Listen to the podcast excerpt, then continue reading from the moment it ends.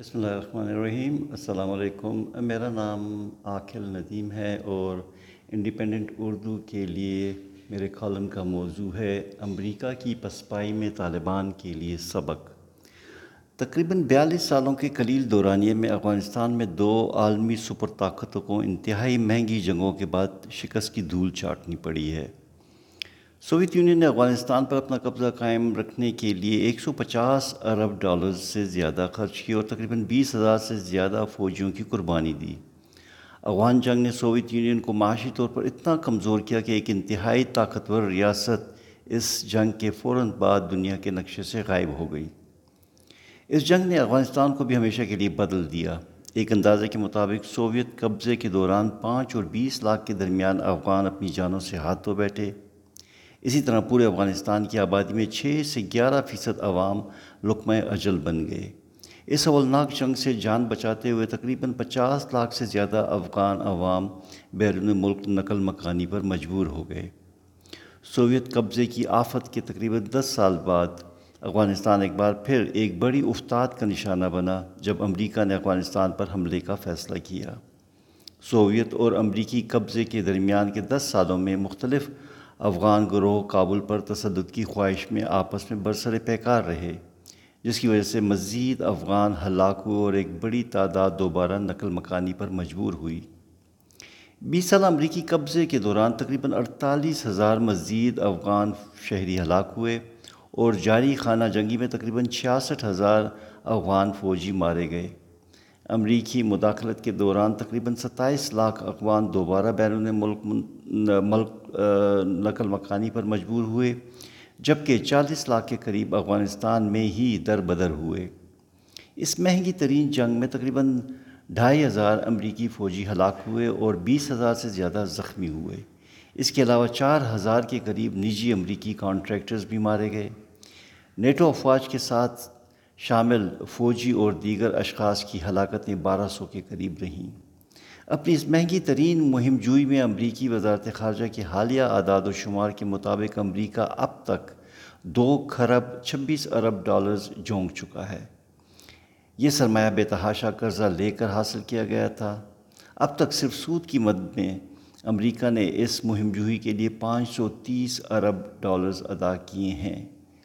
اس جنگ میں شامل سابق فوجیوں اور دیگر اہلکاروں کے علاج اور دیگر سہولیات کے لیے دو سو چھیانوے ارب ڈالرز خرچ کیے جا چکے ہیں اور ان اہلکاروں پر یہ اخراجات آنے والے کئی سالوں تک ادا کیے جائیں گے۔ اب جبکہ امریکہ نے افغانستان میں اپنی ناکامی کا اعتراف کرتے ہوئے واپسی کا فیصلہ کیا ہے تو طالبان امید لگائے بیٹھے ہیں کہ جلد کابل ان کے قدموں کے نیچے ہوگا۔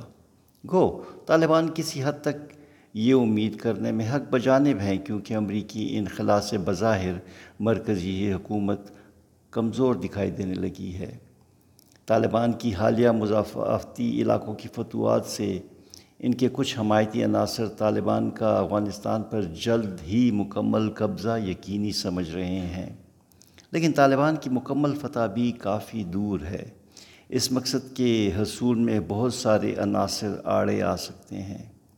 اگر طالبان نے اپنے طرز عمل اور طرز حکومت کے بارے میں افغانستان کی ایک بڑی تعداد میں موجود سنجیدہ خدشات کو رفع کرنے کی کوشش نہ کی، تو بہت ممکن ہے کہ انہیں کابل اور دیگر بڑے شہروں پر قبضہ کرنے میں شدید مشکلات اور مخالف قوتوں کا سخت مقابلہ کرنا پڑے۔ اگر وہ اپنی حکمت عملی اور سخت گیر نظریات میں تبدیلی نہ لائے۔ ان وجوہات کی بنیاد پر طالبان کو افغانستان پر مکمل قبضہ کرنے اور ملک پر امن کے ساتھ حکومت کرنا تقریباً ناممکن ہوگا۔ اس سلسلے میں انہوں نے کچھ نرمی کا اشارہ تو دیا ہے، مگر یہ طالبان مخالف قوتوں کے خدشات ختم کرنے کے لیے کافی نہیں۔ سوویت یونین اور امریکہ جیسی سپر طاقتوں کی افغانستان میں پسپائی میں طالبان کے لیے کافی سبق پوشیدہ ہیں۔ انہیں یہ سمجھنے کی ضرورت ہے کہ صرف طاقت کے بل بوتے پر افغان عوام کو زیر نگین نہیں کیے رکھا جا سکتا۔ طالبان کی پچھلی حکومت کے خاتمے کو بیس سال ہوا چاہتے ہیں اور اس عرصے کے دوران ایک نئے افغانستان نے جنم لیا ہے۔ افغانستان کے شہری علاقوں میں ایک واضح تبدیلی اور معاشی ترقی کے صاف نشانات نظر آتے ہیں۔ ماضی کے مقابلے میں کابل میں نئی بلند و بالا عمارتیں نظر آتی ہیں۔ بہتر سڑکوں کا ایک جال بچھا دیا گیا اور ماضی کے برعکس کابل ایک صاف ستھرا شہر دکھائی دیتا ہے۔ کابل میں کئی جگہ آپ کو بڑے بڑے شاپنگ سینٹر بھی نظر آتے ہیں۔ اسی طرح دوسری شہری سہولتوں میں بھی قابل توجہ اضافہ ہوا ہے۔ صحت کے شعبے میں کثیر سرمایہ کاری کی گئی ہے، جس کی وجہ سے عام شہریوں کو صحت کی بہتر سہولتیں میسر ہوئی ہیں۔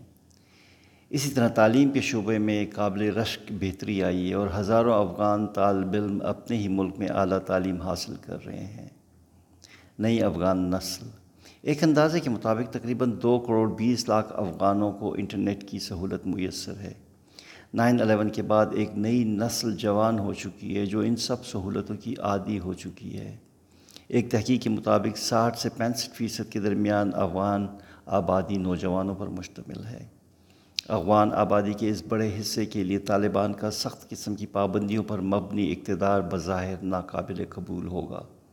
ان نوجوانوں نے طالبان کے اقتدار کے دوران ایک جابرانہ نظام کے بارے میں سنا ہوا ہے اور یہ ممکن ہے کہ وہ اپنی موجودہ سماجی سہولتوں پر مبنی طرز زندگی کے دفاع کے لیے ایک خودرو تحریک کی صورت میں طالبان کی واپسی کا مقابلہ کریں۔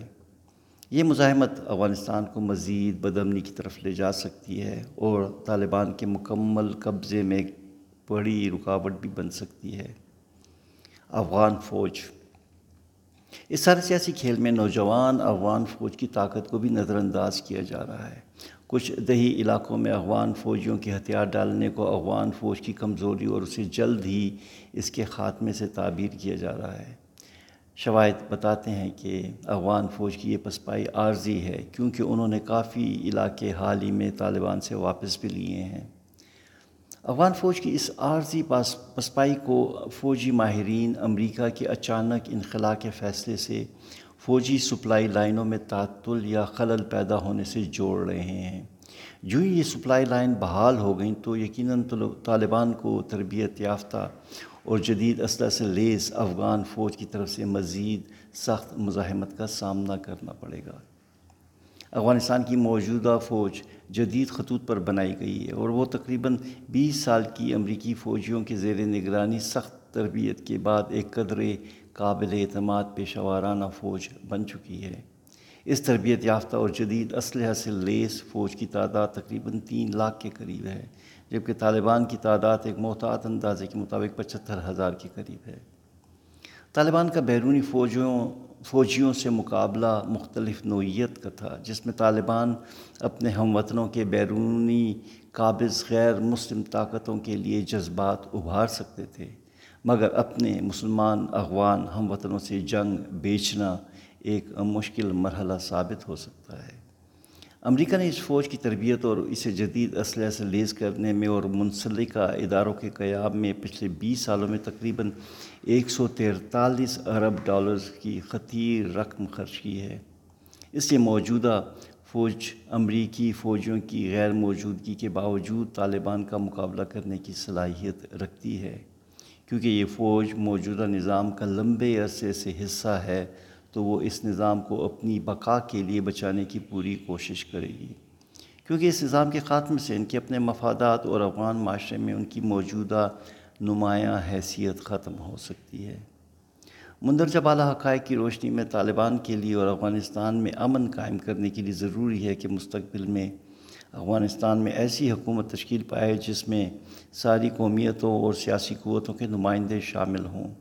جو کہ ایک پائیدار امن کی بنیاد ڈال سکے۔ کسی ایک قوت یا قومیت کی بالادستی افغانستان میں بدمنی کو جاری رکھے گی جو نہ افغانستان کے لیے اور نہ ہی اس کے ہمسایہ ممالک کے لیے سود مند ہوگی۔